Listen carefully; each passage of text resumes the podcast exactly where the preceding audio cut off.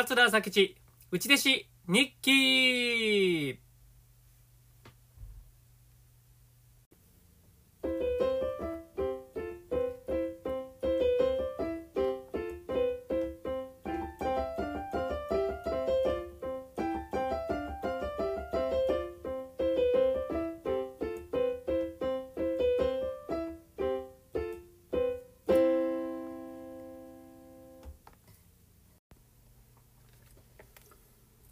桂朝吉、内弟子日記のお時間です。この番組は何回も言うておりますが、えー、話家の桂朝吉が、米朝首相の下で過ごした3年間の内弟子修行の間に書いた日記を、えー読み上げていく番組でございます。えー3年分すべて読み終われば終了という形でございますね。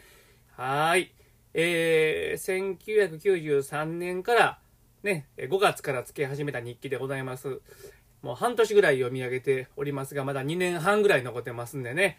えー日記の最後に米朝首相の一言というコーナーがありまして、まあその日に米朝首相が何かおっしゃったことをそのまま書き留めている、うそういう一言がございますので、それも最後に読み上げていきます。さあ、えー、では12月の4日、土曜日から、はい、12月の4日、1993年の12月の4日ですね、土曜日。カンテレで番組収録。初めて岡部真理さんに会うた。2時頃まで飲んではったと書いてますね。2時頃というのは、えーこれは AM2 時ですよ。お昼の2時ではありません。2時頃まで飲んではったと。はーい。えーこれはね、何の番組？カンテレで番組収録。お正月番組ですかね、この頃でしたら、そろそろ撮り始めますからね。はい。米朝首相の一言。新章さんで一番悪いんは茶金や。あー、古今亭新章さんのことをおっしゃってますね。えー、まあ東京のね、もう伝説的なもう落語家ですよね。えー、もう新章師匠が舞台に上がるだけでもお客さんは、えー、満足するという、そういうもう存在自体がすごいお師匠藩師匠やったらしいですがももちろん生ではお会いしたことありませんけれども古今亭新章師匠、えー、米朝師匠は新章さんで一番悪いんは茶金やというふうに言うてます。ハテナの茶碗ですね。録音残ってるんですかね。えー、米朝師匠やったら生で聞かはったんですかね。うん。まあ茶金ハテナの茶碗というのはねまあ米朝師匠がどう言うんですか？もう一番独演会で一番かけてはったネタがハテナの茶碗茶金ですからね。まあ思い入れもあるんやと思いますね。ええ。なるほど。はい。えー、なぜかこれ小話が書いてますね。あーあこれ多分米朝師匠がこの頃ようしてはった小話を書き留めてますよね。親子のつんぼっていう話を書き留めてますね。えー、ちょっと読んでみましょうか。あそこに歩いてんのあれ向かいのマンさんとちゃうか？え？いやあそこに歩いてんの向かいのマンさんとちゃうか？言うてんねん。何を言うてんねんお父ちゃん。あれはな向かいのマンさんやがな。ああそうか。わしまたでっきり向かいのマンさんかと思った。まあ親子のつんぼという。えー、これだけ読んでもちょっとねなかなか分かりにくいんですがまあこの頃ようやってはったんでしょうね。米朝首相親子のつんぼ。両方あの、まあ、親子で耳が遠いんでえー、下かぶりをするというねそういう小話ですよね。えー、もう会話になってないという。えー、これ米朝首相がやるともう大爆笑なんですけどね。難しいですよこういう短いねえー、洒落た小話ってね。難しいんですよね。はい。はい。えー、まだありますね。今日は米朝首相の一言が多い。えー、福鍋のオチの前のセリフで「どうもおまへんか?」というセリフを抜けと吉兆に言うたんやほな初めてオチで受けた言うとったああこれはああちょっと僕知ってますねこの話福鍋というねうちの師匠の得意な話なんですがえー、まあ最後のオチの前に「なんともおまへんか?」とか「どうもおまへんか?」っていうねあのーこれフグ鍋をねあのまあフグ怖いんで自分でねまあおろして、えー、フグ鍋をおそれを誰かに、まあ、実験で食べさせようと、まあ、残酷な話ですけど、で、えおこもさんに、あのー、ね、ちょうど来たんで食べさせるんですが、おこもさんは、それを食べてないんですよね、実は。ほんで逆に、えー、旦那がそれを、ふぐ鍋を食べて、おこもさんが何とも思わへんか、何とも思わへんか、あ、ほな私も安心して頂戴しますっていう最後のオチのところを、えー、何とも思わへんかというセリフを抜けと。なるほどね。えー、ほな、あオチで初めて受けたというふうに、えー、うちの師匠が米朝師匠にね、報告してますよ。これ、米朝師匠が抜けって言わはったんですね。何とも思わへんかっていうセリフを抜けと。うん。まあ、こういうちょっとしたことで、ね、受け方が全然変わってきますよね。ふぐ鍋でもね。うん、今、ね、12月冬なんで、ね、講座にかかることが多いんちゃいますか？これからどんどんかかっていくんちゃいますかね。はい。12月の5日、日曜日、NHK、えー、歴史発見の鳥。テーマは、伊原西閣。遥か陽子さんと太田と。米朝首相の一言。寝ておくれ。はい、終わりです。もう寝ていいよっていう、今日はこれでもう寝ていいよっていうことですね。はい。えー、次、12月の6日、月曜日。米朝師匠と宗介兄さんは、富士市へ行かはったと。えー、米朝師匠の一言。帰ったら吉兆へ電話せ。ああ、帰ったら吉兆へ電話せと。まあ、えー、おそらくこれは、うん、お稽古の催促をしなさいということですね。ええー、まあ、よう言うてありましたね。もっとあの、吉兆に稽古してもらえ。もっとな、電話して、落語の稽古してもらえ。半年ぐらい、ね、あの、内弟子だった頃から、割と気にしてくれはりましたね。ええー、もうどんどんもう稽古してもらえと。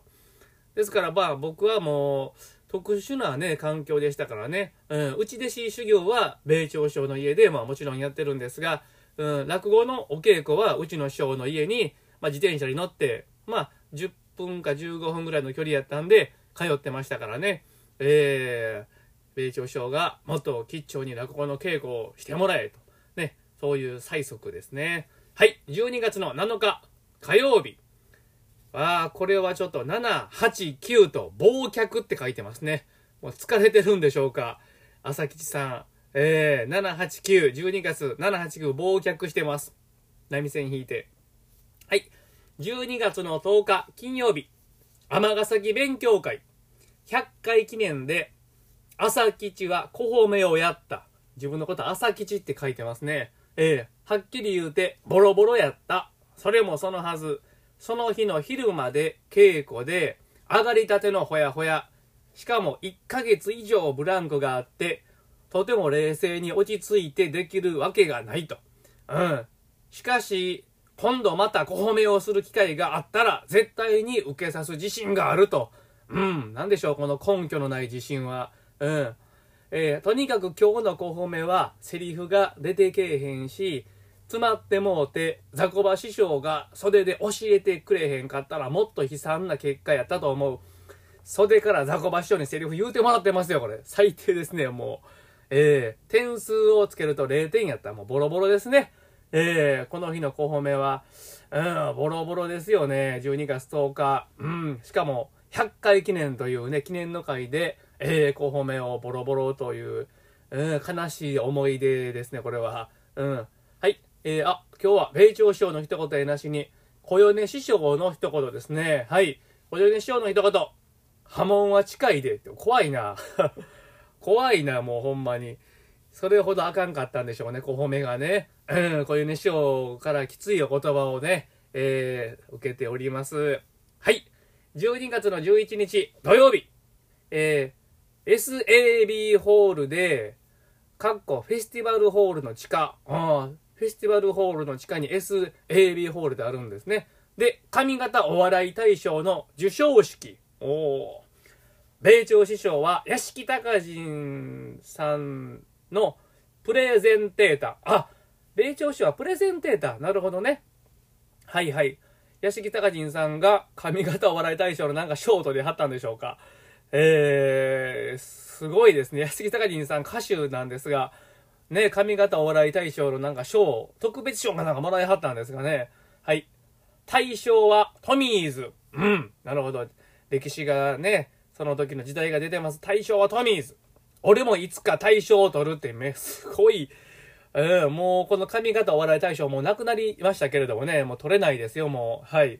まあでも意気込みだけはね、ええ、取るっと頑張ったんでしょう。そういう、まあ、気持ちは盛り上がったんだね、こういう授賞式を見ると。はい。えー、米朝師匠の一言。暇な時に小褒め聞いたる。おー、これはうちの師匠に小褒めお稽古をつけていただいてるのに、米朝師匠がおそらくこの間の小褒めを聞いてあまりにもボロボロやったんで、もうわしが聞いたるちょっと直したるっていう感じなんですね。暇な時に小褒め聞いたる。はい。えー、あと、米朝師匠の一言まだありますよ。かしくさんは器用な人やった。落語はもう一つやったと書いてますね。はい。えー、かしく師匠、文野屋かしく師匠のことをおっしゃっております。はい。えー、続きまして、次が、12月の12日、日曜日。はい。えー、師匠にひどく叱られた。師匠いうのはうちの師匠、桂吉兆ですね。まず呼ばれて、お前なんか俺に言うことないか？怖怖いですよ、これ。そこからおとといの尼崎勉強会の小褒めのことをボロクソに言われた。これな。出来悪かったんですよね、これね。日記にも書いてましたけど、うん。なるほど。人の3倍努力するように言われた。稽古の前に、米朝省の本でもテープでも聞いて頭に入れとけ。頭に入れとけ。とも言われた。うーん。聞いたことのない落語のテープがあったら買って聞くぐらいせえとも言われた。ああ、今日言われたことは必ず実行しようと思うと書いてますね。うん。だからまあ、よっぽど悪かったんでしょうね。12月10日の尼崎勉強会の100回記念候補名、ボロボロで、うん、セリフも忘れて、で、横のね、あの、ザコバ師匠からセリフを教えていただいて、まあ、ボロボロやったんでしょうね。うん。で、そのことが、うちの師匠の耳に入って、2日後、えー、うちの師匠が来はったんですかね。うん。お前なんか俺に言うことないか言うてもめちゃめちゃ怒られてますよ。怖うーん、もうね、こういうね、やっぱり舞台はね、きっちりせんとね。うん。はい。えー、米朝師匠の一言。お前な、このストーブの裏掃除してへんやろ。あー、これもなんかね、覚えてますわ。うーん、あのね、これね、あれ、ガスストーブのことですね。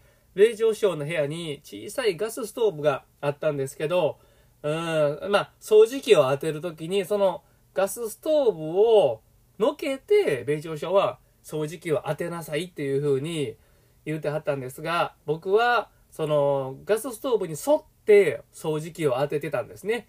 うん、ガスストーブを置いたまんまで。で、あの米朝首相がもうガスストーブをのけて、その下とかね、うん、それが掃除やというふうに言われたのをね、なんでこんなはっきり覚えてんやろ。覚えてますよ。でもこれはね、印象に残ってるんですよね。